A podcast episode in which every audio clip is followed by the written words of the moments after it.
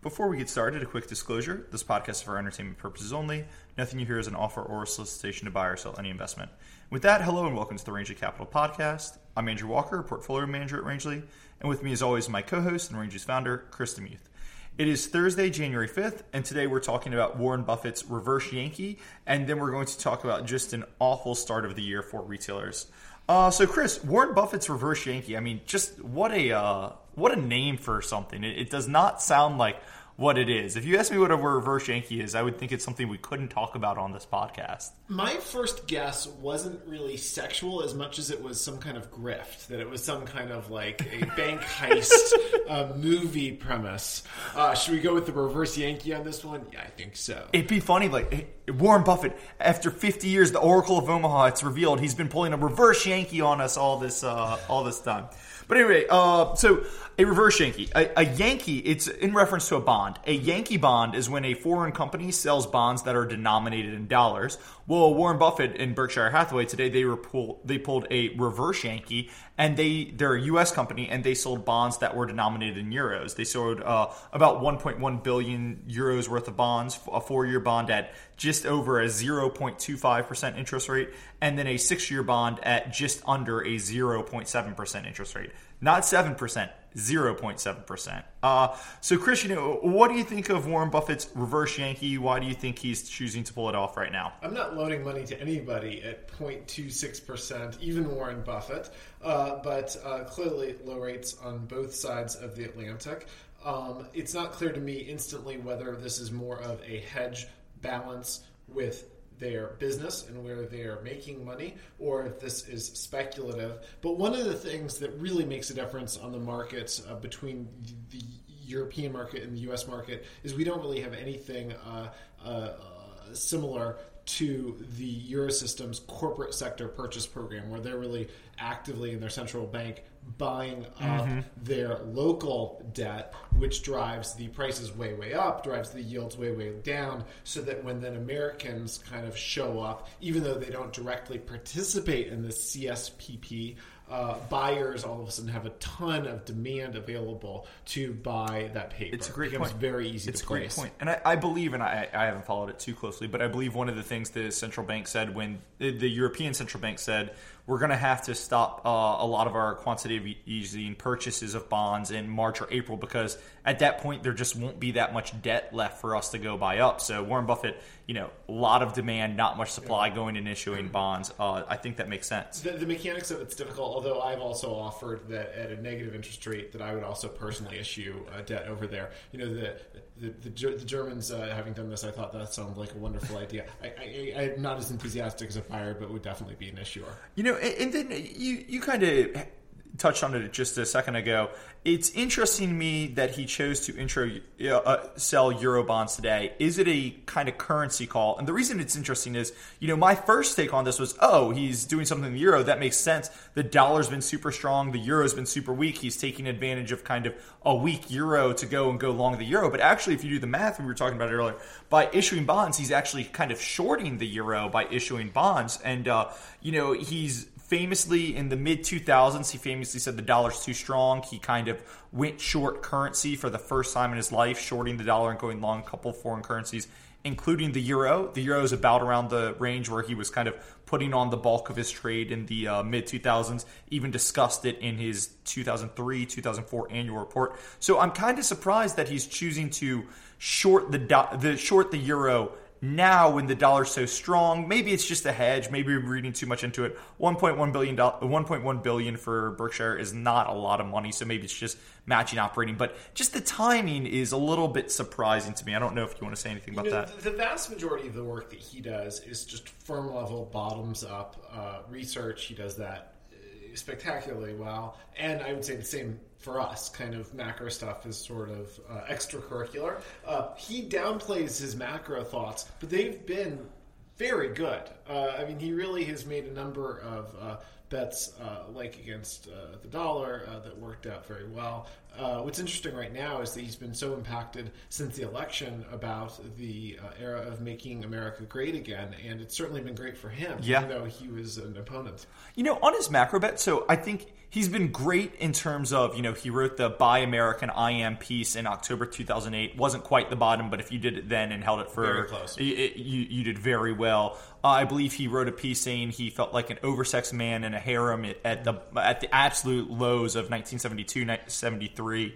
Uh, he said markets called were the top very he called the tops for so he's been great with stock market pricing. But you know what his macro calls? I don't know if he's been so great because we remember he's done he did well on the dollar. I think he famously did a really nice silver trade. Silver. But also he was a disaster with his oil investment in ConocoPhillips, and I think there are a couple others. So I wonder if he's really if we kind of just ascribe him Oracle like things on his macro calls. Certainly stocks he's done great, but I you know I, I just don't know on the other side. I don't know if you have anything on that or No, I- uh, just the list. I, I think our recollections are somewhere on the list, or the ones that I think about. I think those net out pretty positively, uh, and and and I don't know. I hesitate to call this a macro bet, but some of his uh, just uh, kind of very very long dated uh, equity options also were triumphs. Yep, Uh, yep. uh, and I'd kind of put that in the basket. So I, th- I think that nets out pretty positively. The oil's the big glaring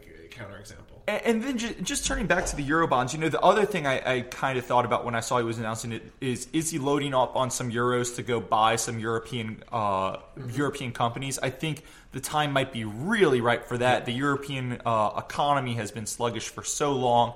I think price, you know, I, I only glance, but I think prices over there are much cheaper than they are here in uh, America. So it really could be right for someone like Warren Buffett coming in and uh, taking advantage. I think there's also a lot more family companies. I was, was going to say, in, in both Germany and France, the uh, scale. I mean, in the U.S., we really have this kind of dichotomy of smaller private, larger public uh, companies, and our banks are very good at uh, putting a bug in the ear of entrepreneurs, saying that this is a rite of passage. As soon as you get big, you go public. Uh, but that's not at all the case in France and Germany. There are huge, huge companies that are individual and family run. In France, sometimes they're nominally they have a little bit of a public float. In Germany, they're almost completely private. Um, but th- it would just be a perfect connection. He's talked about that a lot. He's thought about it even more, but hasn't really had the chance to pull the trigger that much. And uh, there's some opportunities in France and Germany that he, I think, really could uh, go after when socially the time is right for the sellers. Perfect. So, you know, I think that's it on the reverse shank. You'll be interested to see how all that plays out. But let's turn over to retailers. And Sure. it has just been an awful start to the year for retailers. Uh, you know, today especially was not a good day to be either a retail employee or a retail investor. Uh, this morning, Seals, Sears announced they were closing 150 stores as well as well as selling their uh, Craftsman brand of tools to Stanley Black and Decker. Kohl's and Macy's both warned of very weak holiday results. Macy's announced they were slashing 10,000 jobs and closing dozens of so- stores. And this is on top of the 63 store closures that uh, we talked about last summer. Uh, you know, shares across the board were down mid double digits for Macy's and Kohl's and all of their peers. JCPenney, Nordstrom's, this saw really weak uh, share price as well as investors started to kind of do the quick math and say, well, if Macy's did had a poor holiday season, J.C. Penney probably had a poor holiday season, and even turning away from kind of the specialty retailers, Barnes and Nobles came out this morning with very weak earnings. Shares were down seven percent, and in kind, you know, I just kind of looked. Best Buy shares were down three or four percent just on the general sector weakness. So. Chris, what do you think about uh, the retail sector, retail weakness? Are you seeing any opportunities, just everything in general? Uh, you know, uh, let me tie it into two thoughts I've been having. One is it's been a terrible sector for hero worship. You know, uh, think for yourself, do your own work, and be very careful just because there are uh, operators or investors one admires. I would put on that list. Uh, towards the top of the list, I would put Eddie Lampert himself at Sears. Uh, I would put uh, Starboard in their efforts at Macy's. Uh, there have been a lot of people who I respect uh, as uh, value investors who've gotten in trouble here. It makes me question whether value investing exactly works here. I think it should. It should always. Uh, but it also reminded me a little bit of the John Hempton piece that you sent me on doubling down and the uh, uh, the, the caution about doubling down just on price because a lot of these prices are lower, but uh, but it's unclear to me. Um, and then just last little reaction is that. Uh, a lot of value investing involves mean reversion, but there looks to me, at least right now, like there are very profound and possibly permanent shifts hurting retailers. And I think of the fact that I hated the idea of going to an indoor, especially indoor mall, but any kind of mall when they were sort of cheerful and filled with people and stores. The idea that as one anchor or two anchors mm-hmm. shuts down, that the third anchor will kind of reorganize the space and rent out half of it, uh, which was kind of the semi doom and gloom scenario of a year or two ago gets to be gloomier and doomier. Yeah, and, and, you know, I think we talked about it on the the podcast over the summer. That was kind of my uh,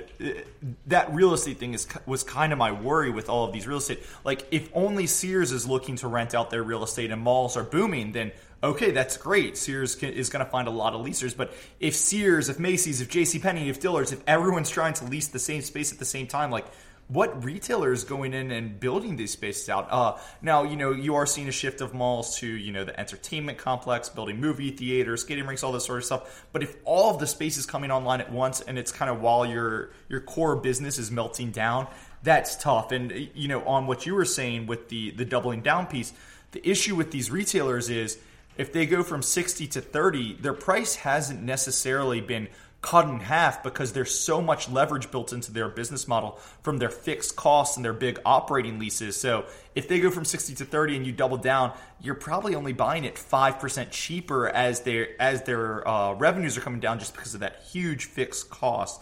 Uh, the, the other thing that kind of struck me about Sears here, and uh, I'll turn it over to you, but just the amount of assets that Sears had not just three years ago, but if you go back 5, 10, 20 years ago, it's staggering. You know, just uh, a couple. So Dean Witter Brokerage, now part of Morgan Stanley, uh, Allstate, which is now the largest publicly traded U.S. home and auto insurance, Discover, Lands End, Coldwell Banker, and several others. These are all publicly major publicly traded companies that have been spun out of spun out of Sears over the past twenty years. It's just crazy to think how big they used to be. Mm-hmm. Yeah, really a lot. When uh, when uh, my grandparents passed away, and I was looking through helping with their finance stuff afterwards, I was thinking, how did they even end up with some of these securities? And it was owning AT and T, Sears, a few yeah. of these forever ago, and then leading to dozens and dozens of spin-offs, decade to decade uh, since then. You know, it kind of makes me think like imagine 20 30 40 years in the future amazon's probably the biggest company in the world but what if they're not? What if some new startup amazon comes and dethrones amazon just like they've probably done to walmart and just like walmart did to sears? If amazon's splitting up you know you could be saying oh amazon selling their giant amazon selling their giant online uh online video streaming company and amazon selling their warehouse centers it'd be like they're the only other company I can think of that would just have that much in terms of pure assets in so many different sectors. But under distress, boy, big asset sales, it's a kind of a grim sign. Um, and I would also say, from the shareholder, kind of the active or even activist shareholder perspective, that the simpler plans almost always are best. And almost always it's time for them to sell, they're entrenched, they should sell. And kind of the post it note level activist uh, plan can be very good. Once you have these kind of hundred page slide decks and a lot of complexity around, you know, kind of machinations on real estate and changing on uh, uh, financing there, uh, it's sort of fraught. Some of the good ideas would have already been done by the operators if it was in fact such a good idea.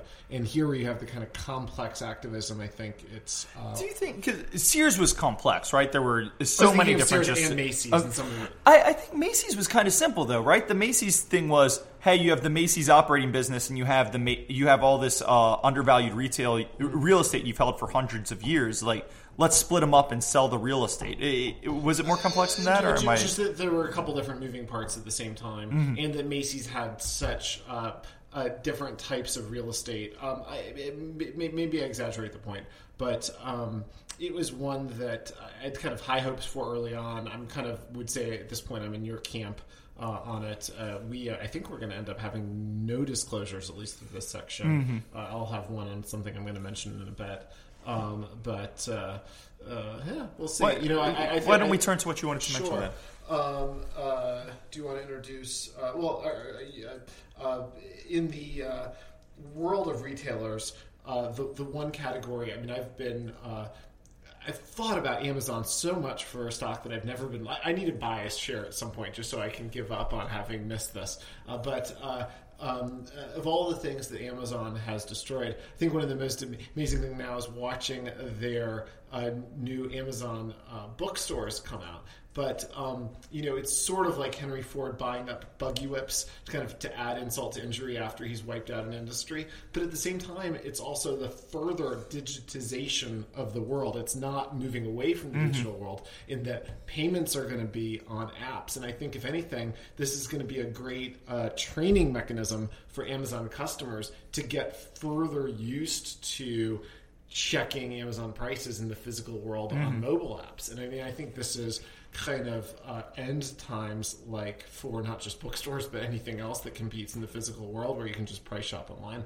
Um, my one and only retail interest at this point is cabela's in the process of being bought by bass pro shops. I thought it was a great pre-arb opportunity. I think it's a good arb opportunity. I think there's a big spread because the deal uh, closing expectations have been delayed to the latter half of the year.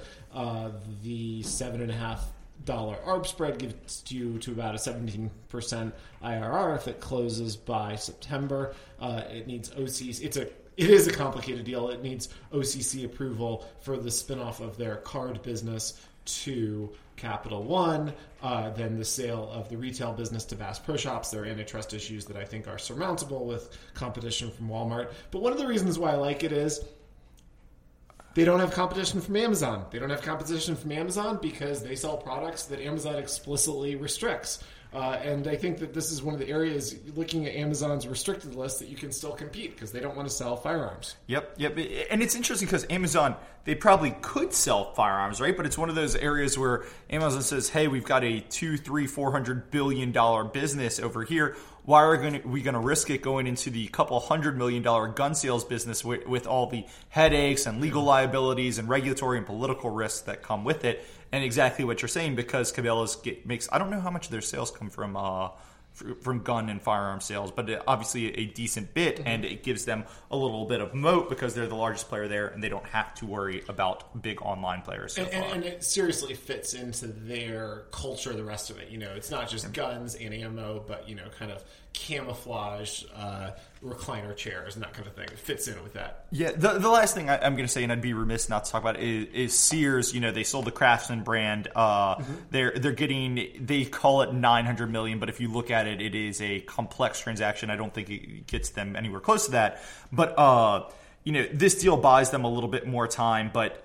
unless they can sell the Kenmore and Die Hard brands and maybe some more real estate, you could probably anticipate a bankruptcy filing for Seal yep. or Sears by late summer, early mm-hmm. fall. You know, at most, maybe they can push it out to next year, but it, it, it, barring the most incredible turnaround of all time, that thing's going bankrupt in the next year. And the buyers on all those assets know the situation they're in, so it's terrible time to have to sell a lot of assets.